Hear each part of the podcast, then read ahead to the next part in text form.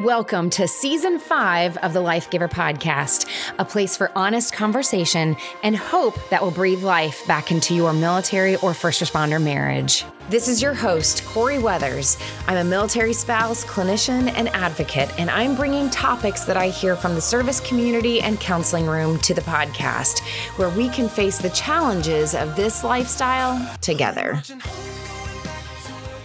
Welcome to the Life Giver podcast. This is your host, Corey. We are in season five, and I have a fascinating story to bring you guys this season. I have with me Derek Abbey from Project Recover. Um, they reached out to me with the opportunity to share their story and what they're doing as an amazing international nonprofit that is leading the way in finding um, the remains of fallen American troops across all of the wars. Well, not all of them, but most of the most recent ones um, and repatriating them into back into our families, bringing in closure, and just doing some really, really cool stuff. But there's so much behind what they're doing. And Derek is going to share with us a little bit about what Project Recover is doing, but also how he found this nonprofit that has um, really just added even more fulfillment to his life. So, Derek, welcome to the podcast. Um, I know that you have served 23 years in the Marines. You have so much experience as a pilot um, doing some really cool things that I know that also fulfilled you back then. Um, so I think I'm just going to pause there and just say welcome to the podcast. Thank you so much for having me. I'm really excited to be here. It's, it's an absolute pleasure. Yeah, Derek, you have an incredible background in the Marines. And so I think what I'd love to do is just start off with you sharing a little bit about your experience as a veteran yourself, um, maybe how you kind of got into the military in the first place. And um, there's no way to write to just sum up 23 years of being in the Marines, but maybe just kind of share a little bit about what you did and what you enjoyed about what you did. Yeah, absolutely. Happy to share that story. It's a it's a bit of a fairy tale. Uh, sometimes I think you know when people, if they were to meet me at a drinking establishment, we had a couple of uh, beers or something like that, they might think that I had a little too much to drink because sometimes I feel like my my service was so much of a fairy tale. I got to do so much, but it all started, if you will. I, I grew up in and around Seattle, Washington. Uh, was raised by a single mom that that didn't graduate high school, and when I was 13 years old, um, tragically my mom passed away uh, from a brain aneurysm. She was literally there one day and then gone the next. And as you can imagine, um, 13 years old, and that happens to you, your life gets turned upside down. And mine was. But, um, you know, I managed through it. I went and lived with my aunt and uncle for a while. And as I was approaching 18, I ultimately ran away to the Marine Corps. I didn't know what I was going to do with my life. I was without a rudder or sail, but I found exactly what a young 18 year old without a rudder or sail needed in the Marine mm-hmm. Corps, and that was a system of stability and a system that I could succeed in, and and I did. And so I really started investing into becoming a Marine and what that and what that meant. And the more I invested in the system, the more the system returned its investment into me. And so initially, I was a communicator in the Marine Corps, but after my first enlistment, they selected me for a commissioning program and they sent me to get my undergraduate degree at Oregon State University. I went up to Oregon. I got a couple of degrees in history. And when I was finished with my degrees, I was commissioned a ground officer in the Marine Corps and then sent to the basic school where every Marine officer has to go for six months to learn about being a young Marine officer. And while I was there, I was selected for an aviation contract and sent to flight school. I did pretty well in flight school, and it ended up uh, being winged and F 18 uh, weapon systems officer, so backseater in the F 18 on the West Coast. I joined my first squadron and immediately deployed to uh, Kuwait to do Operation Southern Watch. And I was actually overhead Iraq when OIF kicked off. Um, so participated in OIF one, uh, pushed through uh, the country, and then uh, actually ended up deploying back to Iraq a, a couple more times in the F-18. And after an extended and successful tour in the F-18 with multiple squadrons, I actually left the Hornet community and became a plank holder or an original member with uh, Marine Special Operations Command. So when they were starting the Special Operations Arm for the Marine Corps, I got to play a part in that at the ground level on the West Coast with what was Marine Special Operations Battalion, which is now Marine Raider Battalion. I went over there as an aviation specialist, um, you know, close air support or JTAC, JTAC instructor, FAC, things like that. And ended up with the first Marine Special Operations Company, Delta, and deployed with them. I like to call them Smurf Ninjas. There are some impressive folks. Uh, so ran around the world doing some impressive things with those guys. And then after that tour, actually the Marine Corps invested in me again, sent me back to college. I got a master's in higher education leadership. And, you know, I had been deploying for a while with the Marine Corps. And when I was going to work on that master's, I really was thinking, you know, this is going to be a nice break after deployment after deployment after deployment. And I'm going to get a degree, but I really wasn't thinking about it that much. I just needed, I felt like I needed some time off and it was going to be a nice break. Well, that lasted for about three weeks before I kind of looked around and thought, I have to figure out a way I'm going to, how I'm going to have an impact around me. And there was a big influx of military into higher education. So I started focusing my research on what institutions of higher education were doing for the military on their campuses, wrote a thesis around it that was used to start up some programs around the country on different campuses. But I still had to pay back to the Marine Corps, so they sent me to the East Coast. And my twilight tour, I ran a schoolhouse out on the East Coast called the Marine Corps Training the Trainer School. And that took me until 2014. And I retired in 2014 and became a veteran of the Marine Corps. I started working in higher education I was immediately hired by um, San Diego State, and then in parallel to that, I started working on a doctorate where I again started focusing my research on military and higher education. This time, accessing higher education and the influences on those decision making. And I was really interested in why so many veterans or active duty members were finding themselves on campuses that were underperforming and failing in the product that they were producing and why would they weren't on some of the best campuses or why more of them weren't on some of the best campuses in the nation and figuring out ways of influencing that. And i worked in higher education at san diego state and the university of san diego while i was doing that. I also was a senior director for the travis manion foundation uh, running the western side of the united states uh, for them.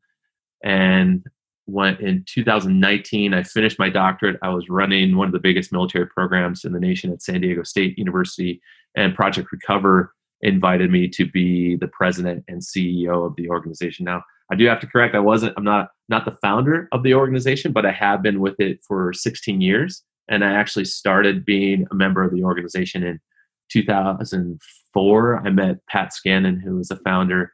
Him and i became friends. He invited me to be in the organization.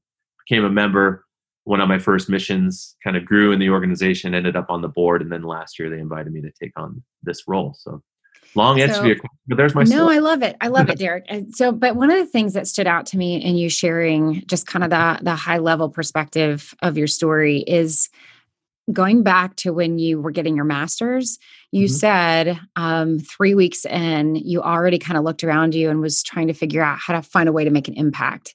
And I find that, especially working within, um, I mean, I would say a majority of people, a majority of service members, but especially within special ops, um, there is this need to do something significant, need to do something that's going to make a huge impact. I would say for most families in the military or even in the first responder space, it's about doing something that matters and making an impact in your community.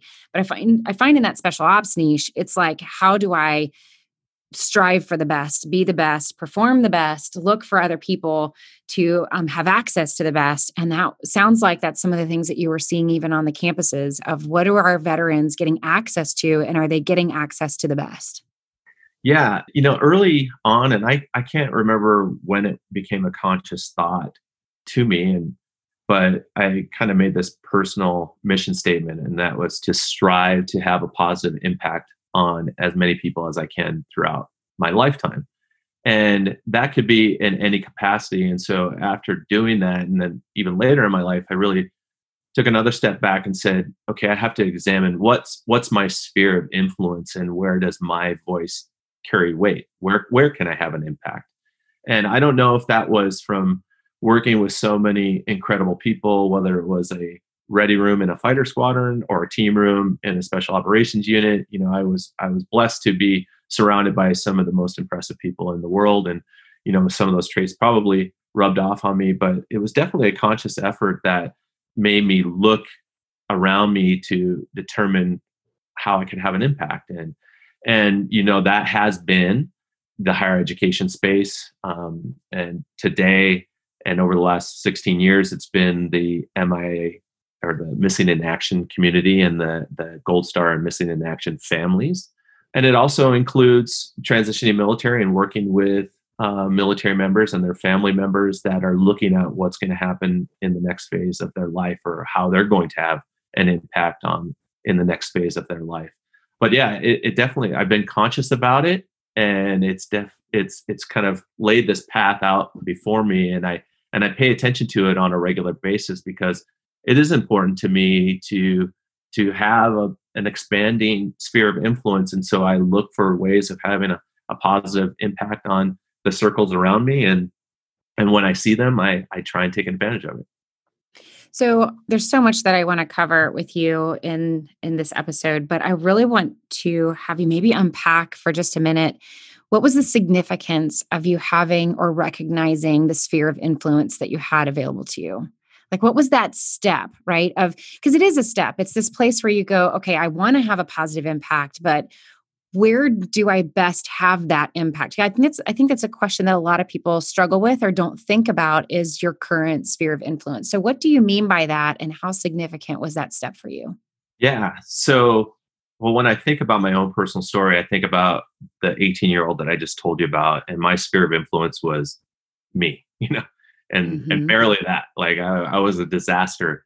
And now it's growing to to what it is. And and it's uh, to me sometimes i think it's incredible when i sit back and think about it. I mean there's it expands the world in many capacities. But yeah sphere of influence is a, a term that i use and i think i i got that from my higher education background. But you know i look at where can i have a positive impact and that can be in multiple ways you know that can be just in your actions every day but it can also be in your interactions every day so where does your voice carry weight? What expertise do you bring to a conversation or an opportunity? Where do you have credibility?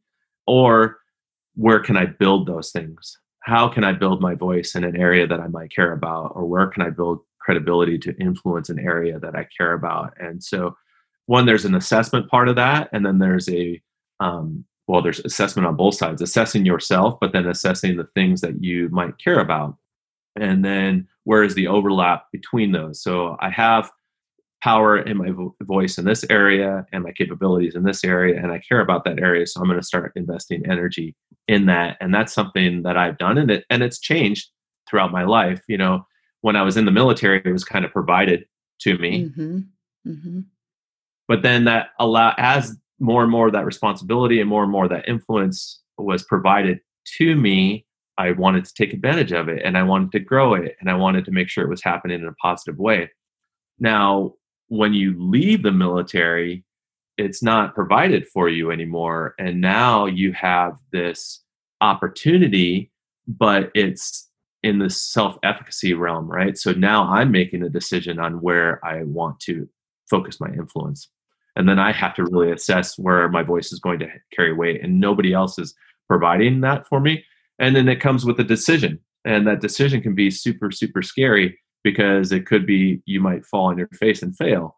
And that's not an opportunity in the military but it's an opportunity outside of the military. And one thing that i've noticed is a lot that when people harness the power of their newfound self-efficacy and they move beyond the fear of failure that they really find an opportunity to create impact so so good and i i hope those of you who are listening who are maybe asking some of your those questions in your life right now you almost need to kind of rewind and listen to all of that again because you mm. derek presented some great questions that i think you could sit down with a piece of paper journal out some of those answers to the questions that he presented and um, and really start to look at where is the sphere of influence that you have in your own life and what are you passionate about and also um, how to get that direction and motivation that you need so Derek, you talked about going through this transition yourself, ETSing out, becoming that veteran. Would you mind sharing what I know you kind of led into Project Recover, and I want us to talk about that. But there's like this little moment that I think a lot of people might be wondering about was what was that transition for you like going from active duty to veteran lifestyle? Yeah, I do want to just touch on one thing about yeah, go for it piece that I think too many people make a mistake on and then I happily share that answer to your question. So what I see a lot of folks um, when they when they leave the service is they want that sphere of influence uh, to be massive. They want to they want to put a flag on top of a mm-hmm. mountain. I'm going to cure cancer, right? And then they, they fall short in, in some way. And it's okay to have a massive goal like that, but the sphere of influence doesn't need to be a million people. It could be three people around you that you care about. It could be your kid's softball team. It could be anything. Um, it doesn't need to be big, but it needs to be impactful. So it could be, yeah, a small group of kids in your neighborhood. It could be your neighborhood community. It could be your church. It could be anything.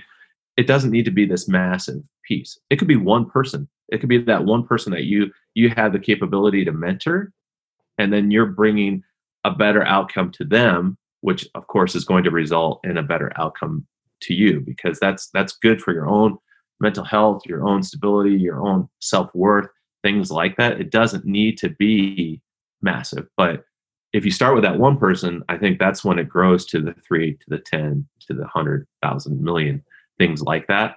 But too often I see people strive for this massive goal and maybe they trip up early on and then it seems unattainable and they just turn around instead of focusing on the things directly around them when they start. So I think that's an important point for me.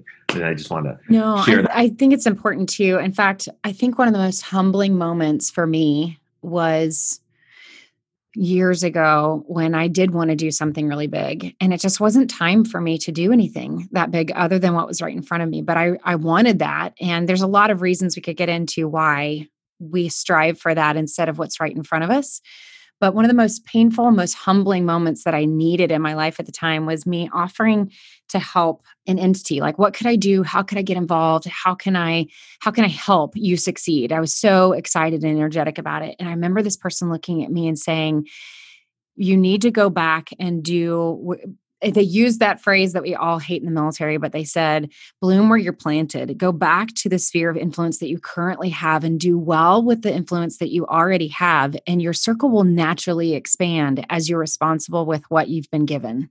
Yeah. And at the time, I was devastated because I wanted to do this thing, I wanted to be part of this other thing. But what it reminded me if I would have had that big thing then, I would have done terrible with what was right in front of me. And I really needed to go home and do well with my family. I needed to do well with my neighborhood. I needed to do well with what was right in front of me. So I absolutely agree with what you said.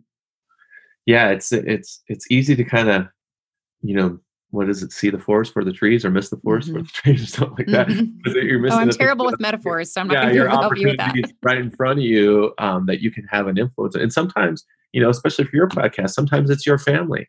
Your family needs your love and attention right now and you're you're you're distracted by something beyond that. And and i truly believe if you you know you have a, an impact on a few people around you that instantly lends to your credibility because those are the people that are going to tell they're they're going to tell your story to somebody mm-hmm. else and they might introduce you to somebody else. And then you know that gets into the kind of the network piece and how that network grows. But i think it's so important to just just start where you're at and focus on the the things immediately around you that that you care about and that you can have an impact on and then focus your energy there. It doesn't but that's difficult if you if you have you're a battalion commander or a battalion sergeant major or something like that and you had you know a thousand people that you're responsible for and now it seems because you're comparing them which isn't the right thing to do that it's somehow less but it's not. It's not less at all. It's just different so, so good. So, I think the next thing that you're going to share is your transition. Yeah. Right. And yeah. then how that led you to Project Recover. Yeah. Well, I, the interesting thing was, is my transition was made so much better because I was already a part of Project Recover. So, I became a, uh, involved in with Project Recover in 2004, and I didn't retire from the Marine Corps until 10 years later and you know over and over and i've seen it uh, all the time and it's very very true is this perception of loss of purpose when you transition out of the military. You're kind of this loss of your worth or things like that. It's a common piece you're exploring whatever those new identities might be uh, for you or you have the opportunity to explore those those new identities. Creating new relationships, healthy relationships, hopefully. Um, but for me, when I left the Marine Corps, the Marine Corps was gone. I put it, I put, it wasn't gone, but my my active role within it was gone. But my purpose didn't drop off at all because I was already working with an organization that was having an impact on, on things that I cared about. And so I just continued to put my efforts into Project Recover and I, I never saw that drop off in purpose. And it also allowed me to continue to expand those other spheres that we discussed earlier in other areas. Like I really built out my relationships in um, the higher education community and credibility within that community. I continued to develop myself uh, as I continued my education. And then um, built up uh, a reputation and an ability to have an impact really in the community around me. At the time, it was in San Diego, and now it's it's in Bend, Oregon. But those things became important to me, and I, they really solidified themselves as important factors in in my everyday life. Are you hearing something today that's really hitting home? Take your personal growth to the next level by joining the Life Giver Facebook group. Simply head over to the Facebook page Corey Weathers slash Lifegiver and join the group with other service couples for support and deeper discussions on each episode. Want even more? Subscribe to the Lifegiver newsletter for practical tips from each episode and exclusive discounts on sessions with Corey. So, Derek, one of the things that I love is the fact that you did have that sense of purpose that you were able to come right into an organization that you already felt was meaningful. And to use your word again, it really was a place where you felt like you were having a significant impact, right? And so I feel like that's kind of a theme of what we're talking about here is um, where do we feel like we have an impact, whether it's in our home or whether it's in our involvement in these other ways? And I think it's also about teaming up with other like minded people that are also making a similar impact. And so it sounds like you had that already. So why don't we just take an opportunity to talk a little bit about Project Recover? It's a fascinating thing that you guys are doing. So share a little bit about the organization and um, what you're doing to make a difference. Yeah, so the organization has been around in some capacity for now more than a quarter century. But the, the mission is is we search for, locate Americans missing in action with the intention of bringing them home and returning them to their families and loved ones. And that starts with a lot of research, uh, you know, getting into the archives and things like that. And we gather a lot of information and then we make decisions on executing missions in the field and searching for uh, Americans missing. And that could be in the waters around the world or it can be in jungles. And we use a number of protocols to search those locations. And typically we search for aviation sites because it's a lot easier to find an aircraft than it is to find a person that might have been missing for 75 years but and then the records are very very well kept um, in relationship to those aircraft so if we locate an aircraft we can determine what type of aircraft it is, exactly which aircraft it is, and at that point we know who's associated with it. If it's associated with missing people, we'll document those sites. We'll turn those sites over to the Department of Defense. Um, a recovery mission will be executed. The remains will be recovered, repatriated back to the United States, identified, and then the return to their families. Ultimately, uh, we don't only search for um, missing aircrew. We are in the process of searching for some prisoners of war that were captured and ultimately executed. Uh, but it's it's incredibly impactful work.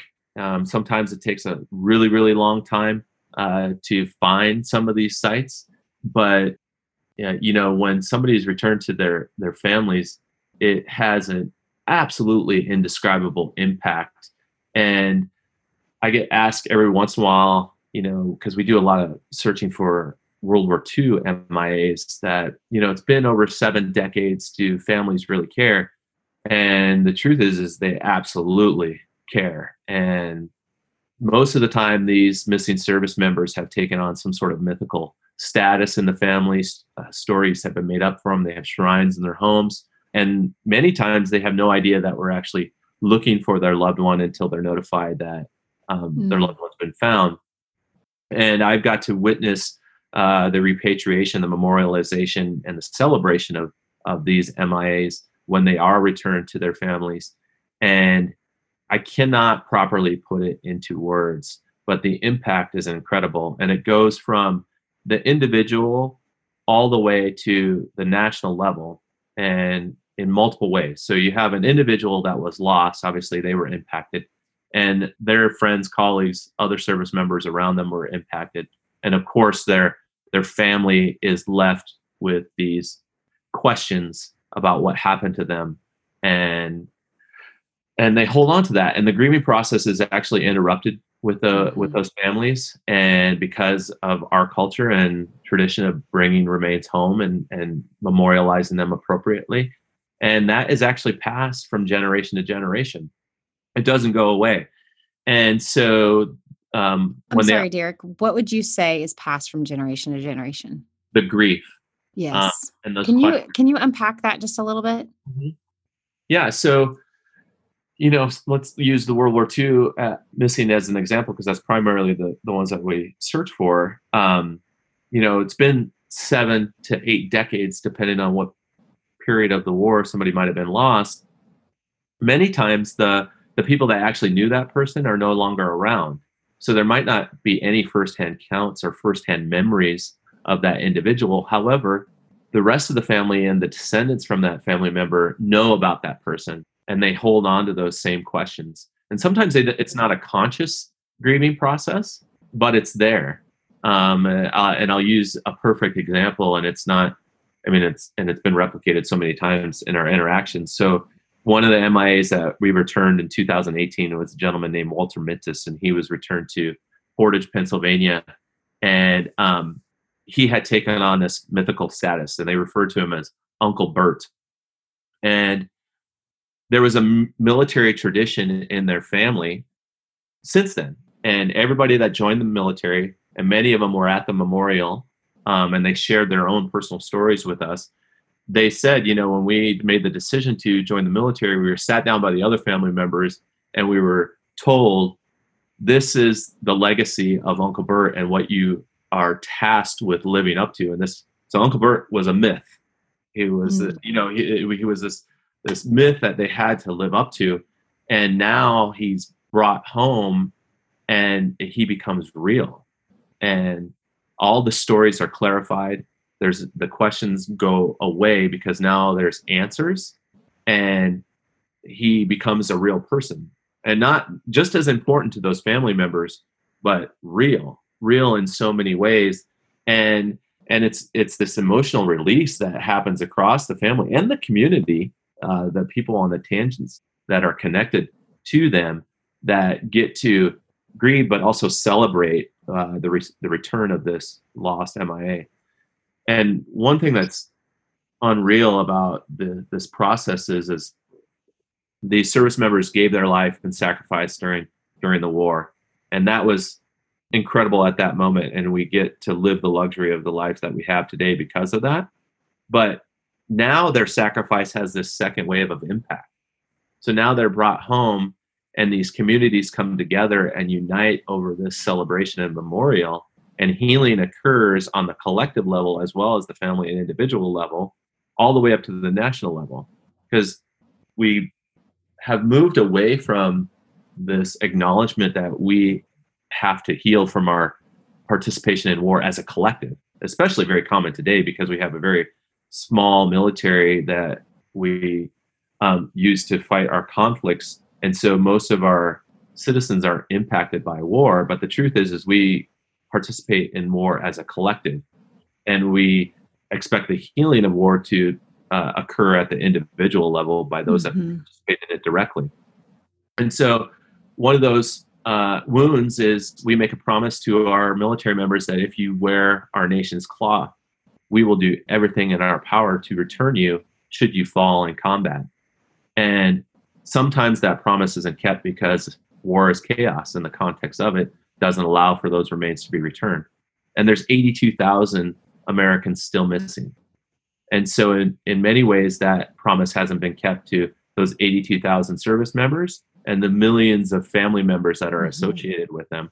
So, when you bring someone home, you're keeping that promise and our nation gets to hold on to another level of credibility as a collective and we get to heal as a collective through our participation in this conflict and you know it's eight seven to eight decades later that we were participating in world war ii but these wounds are still there. And obviously there's still plenty of wounds from our ongoing conflicts today so, so amazing. I could go down like so many different rabbit holes with what you're saying. One of the things that's standing out to me is when you talked about this complicated grief that's passed down from generations.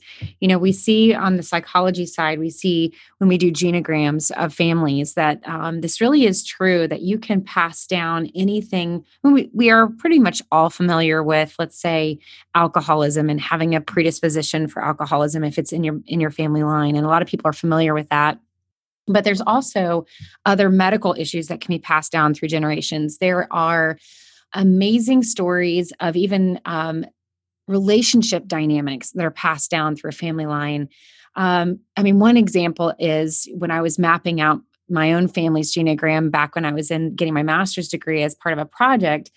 I was talking to my dad, and it turns out that every male on his side had a heart attack around 65.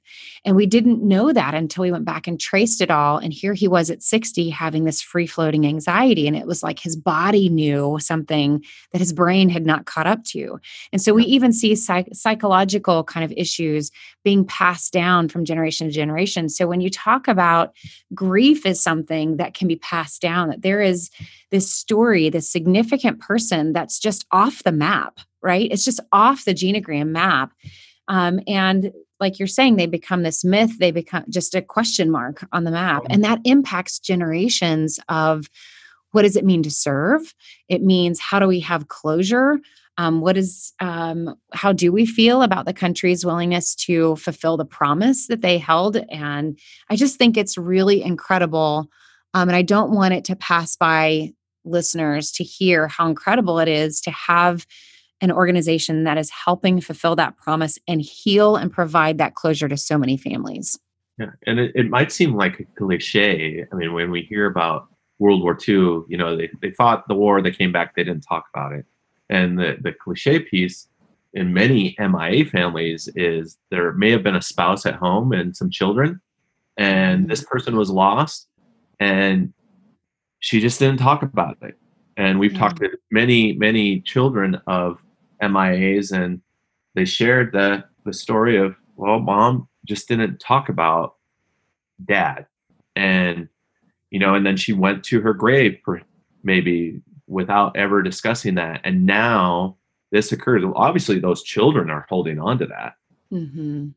And now remains our return and it's like holy smokes okay these are the conversations that we wanted to have or uh, that unfortunately we couldn't have or this is the stories that these are the stories that were floating around and it turns out they weren't true. The truth is x y and z. And we we noticed that many times that in replacing the grieving process you know stories are made up about what happened to this person. Sometimes mm-hmm. positive sometimes not positive. Um, you know and those are yeah, oh, okay, yeah, the person was rescued by natives and or and uh, they have amnesia and they have another life somewhere and things like that. Well, that's not necessarily healthy for a family to hold on to, and now they're kind of dealing with instead of a loss, it's more of an abandonment type of thing, mm-hmm. or can be. And now it's like, no, this person didn't abandon you; they were lost, unfortunately, and the, this is the truth now, and they can put all those stories away and they know the truth. Isn't it amazing what our imaginations do and how sometimes the truth is so much more simple than our imaginations want to make it out to be? Yes, it is. It's unreal. It's, you know, but we do what we have to do when we need closure, when we don't understand what's happened, we don't understand how it could have happened. Or, you know, and part of closure, especially when you've lost somebody to death, part of closure is wanting to know what what that person's experience was what did they go through did they struggle? Just so many questions. And when you don't have those answers you your brain either makes up answers that make sense to you because surely they wouldn't have abandoned me right? Or maybe they did. It's hard to know. And so the grief and the um there's just such an immense amount of emotions that i imagine those spouses who didn't know where their service member went you you know just so many emotions that they might have taken to the grave Well, I I mean I think about it with my own personal story. You know, as I mentioned earlier, my mom unexpectedly passed away when I was 13. Mm-hmm.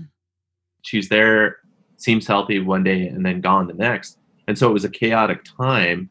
And I and I even though I was there, I knew what happened and, and stuff. Even in my mind, you know, closer to that time afterwards, I was like, is this real? Is, is she actually gone? Did this actually happen? Did it's something, you know, you start making up these stories because one, it's a tragedy and mm-hmm. you're trying to work your way through it. But I mean, I knew what happened and I, and I was even making up stories in my mind when my mom passed.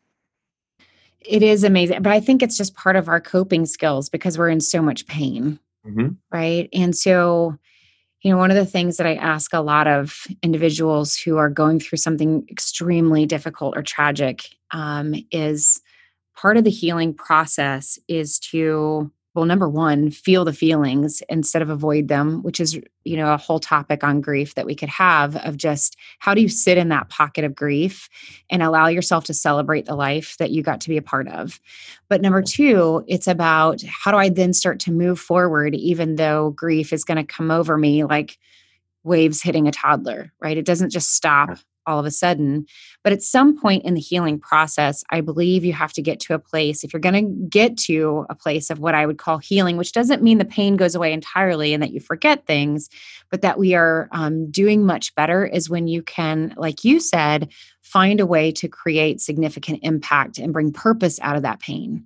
Right. Yeah. So when you can, experience because life is is going to happen it's going to have suffering it's going to have difficulty we can't escape that things are going to happen that are painful and um, it doesn't mean that we're living our worst life it just means we have opportunities to bring purpose out of that pain and the best form of healing is when you can take that pain and help someone else yeah. so i think it's an incredible story for you to have experienced that pain so long ago and then to bring these people home to these families. To me, I see that connection. It's just kind of this purpose out of I lost someone in my life, and now I get to be a part that brings someone home.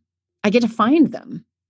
Yeah, it's um, you know sometimes I I'm amazed that I've somehow found myself in this this position, and you know, kind of going back to our earlier discussion uh, when we started when i when i started with this organization i had no idea how i might be able to have an impact on returning americans missing in action but it seemed like the right thing to do um, because it, it aligned with my values. And then i met this person that provided me an opportunity to contribute and i didn't know how i was going to contribute but i just agreed that i would.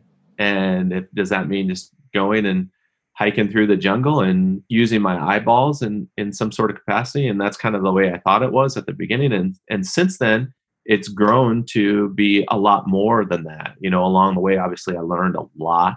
I, I continue to learn. Um, surrounded myself with more incredible people that come with a plethora of capabilities that allow us to successfully accomplish this mission and then it's just grown from then. And but when when i started you know it was it seemed like a dream that i would be able to participate or support or somehow contribute to finding somebody that's been missing for multiple decades and then assist with them being returned to their loved ones. And yeah it's just it, but here we are and you know it, it is a little bit of a fairy tale and i don't think i mentioned this but the the first the first mission that I ever went on was in Palau, and the first MIA that I was a part of locating was on my first mission, and he was a member of my squadron. No, really? Yeah, yeah. So I started my Marine Corps career.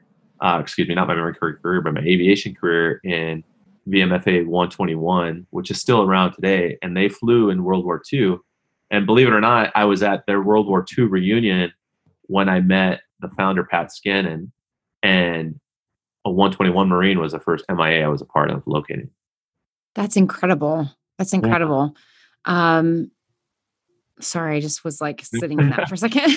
no, no, I mean, I, I, I still get chills when I think about it, and I remember going into that mission. You know, he was he was on the list, and I just thought, wouldn't it be incredible if somehow we located this person and and it, and it occurred who knows what type of intervention that was, but uh, I don't believe in coincidences anymore. No, I don't either. And um, and I, I'm going to just go out on a limb here because I I feel like sometimes God allows events in our life to spiral back around, to like loop back around. And I don't know how to explain it other than I sometimes see this is going to sound really crazy, but sometimes I see time not so much like a linear line, but more like a coil, like a spiral. And I think that we can sometimes find ourselves looping back around on themes that we thought we had already addressed or looping back around on our own story, right? Or given an opportunity to rewrite the story or to complete the story or get closure to that story. And and God is so good to just kind of loop things and sometimes in the most unexpected ways um, that brings that closure to our life. And so I don't know, that just sounds like one of those to me. And I think it's amazing. No, I think if you talk to the the members of our organization that have been doing this for a while, we truly believe that the people that we are looking for participate in our in our searches. Somehow they provide information to us because information comes to us in these completely unpredictable, unprecedented ways. And it results in finding somebody that's missing. And you might say, well, that was luck. But like I said, I don't I don't believe in coincidences. There's an influence on this for sure. So amazing. Now, I know that a lot of people are picturing, like you said, you guys, you know, walking through the jungle and scuba diving, and I'm sure you guys are doing some of that. But from what I understand, um, Project Recover has been able to make some really amazing advancements. And I want to make sure we give time to, for you to describe a little bit of how that new technology has helped. Yeah. So, which which also amazes me that I'm a part of this organization because we were so grassroots when I started, and it was, you know, a small grassroots group of people that were coming together, paying their own ways, and we would do one mission a year to Palau in the South Pacific. It's an island nation where some significant fighting took place during World War II, and there was losses both in the jungle and in the water. And back then, we would comb the archives for information. We would go with uh, a pretty good plan, and that of course would change once we found ourselves in in Palau. But we would comb the jungles there, looking for sites, and we would get online and just do kind of traditional scuba diving grid patterns on the bottom of the ocean floor in certain areas where we thought aircraft were found, and we were successful. But then, fast forward to 2012, we were in Palau, and our colleagues from the Scripps Institution of Oceanography and the University of Delaware were in Palau doing some oceanography work. And they were utilizing automated underwater vehicles to search the ocean floors for all sorts of different things. And we met them um, through a mutual friend, and you know, we asked them what they were doing. They asked what we were doing, and quickly we realized like there's some overlap in our capabilities here and our mission. And we could utilize their automated underwater vehicles to scan the ocean floor a lot faster. And um, we had a real world mission that they could use to develop their technologies to assist us with. And so, how these robots work is they look like kind of like a torpedo, and um, they're self propelling. You program them, and they'll go out into the ocean and you let them go and they can grid out a pattern and they'll use side scan sonar to use sound to map the the bottom of the ocean floor. And then we can sit and look on a computer at what the the imagery that comes back from that. And it, it's really just using shadows. So the sound is reflected back it creates shadows and they turn that into an image. And we can look at things on the ocean floor and it does take a a trained eye and determine that looks like it's man-made and maybe it looks like an airplane. Usually we're not that lucky although, although that has happened. There's a boat or a sunken ship or that's a coral head that could be man-made. And so from there we could dive point targets or points of interest instead of gridding via scuba. And that saved us time. It was a lot mm-hmm. safer um, if it's a deeper site they have remote operated vehicles that you can use to put the robot down to search the ocean floor or that point if it's a, if it's deep. And that allowed us to just rocket into the future in our capabilities. And then they came on as formal partners of ours. They are part of Project Recover. We continue to work with them. But that added to our success and that added to the visibility and it brought visibility and also people that have supported the mission. So um, funds have come in to support our work that allows us to do more and more work. And then we moved from just working in Palau to now we have a worldwide mission. We've been to 18 countries around the world and it's just scaled our efforts to a level that, you know, 10 years ago we couldn't have fathomed it's pretty incredible what you guys are doing. Um, and I know those that are listening just think, I'm sure they think it's fascinating too. Why don't we take the time in the in the little bit that we have left to share a little bit about either how people can get involved if it's something that they're interested in getting involved in, or if they have a passion to just even help from a distance, um, bring this closure to more families and join your story in that. Um, where can people find more information about what you guys are doing? Yeah, so the easiest way is through our website, projectrecover.org. There's ways of contacting us through the website. There's multiple reasons that people reach out to us. Sometimes they want to support the mission, they want to be a member of the organization. They ha- they come with capabilities that can expand ours and we want to hear from them. But we also want to hear from MIA families. We want to know the information that they have on their loved one and we'll add that to our database and if we have the capability you know we'll execute a mission and searching for them sometimes they have that little piece of information um, that we might be looking for that is going to make it possible for us to execute a mission.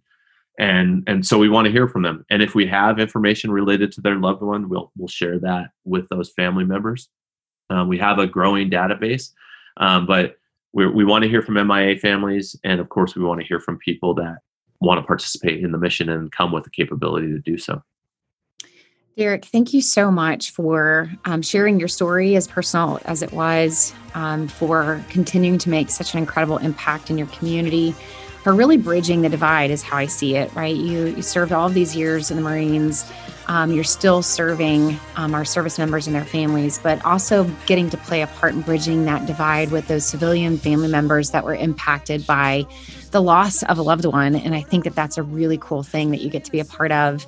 We hear too often about the divide, and there's lots of opportunities I think we have to actually close that and bridge it. And so, so it's a really interesting, um, beautiful example of how to close that divide by addressing one of humanity's greatest needs, which is for closure and to bring um, resolution to grief. And I think that's amazing. So, Derek, thank you so much for your time, and I appreciate it so much. Thank you for having me. It's been a pleasure. Thank you for listening to the Life Giver podcast. If you're enjoying these episodes, please share the podcast with other service couples that may benefit from the show. If you're feeling especially grateful, head on over to patreon.com forward slash lifegiver or find the link in today's show notes where for just a couple of dollars you can help breathe life into more service families. If you'd like more information about me or Life Giver, head on over to CorieWeathers.com or life-giver.org.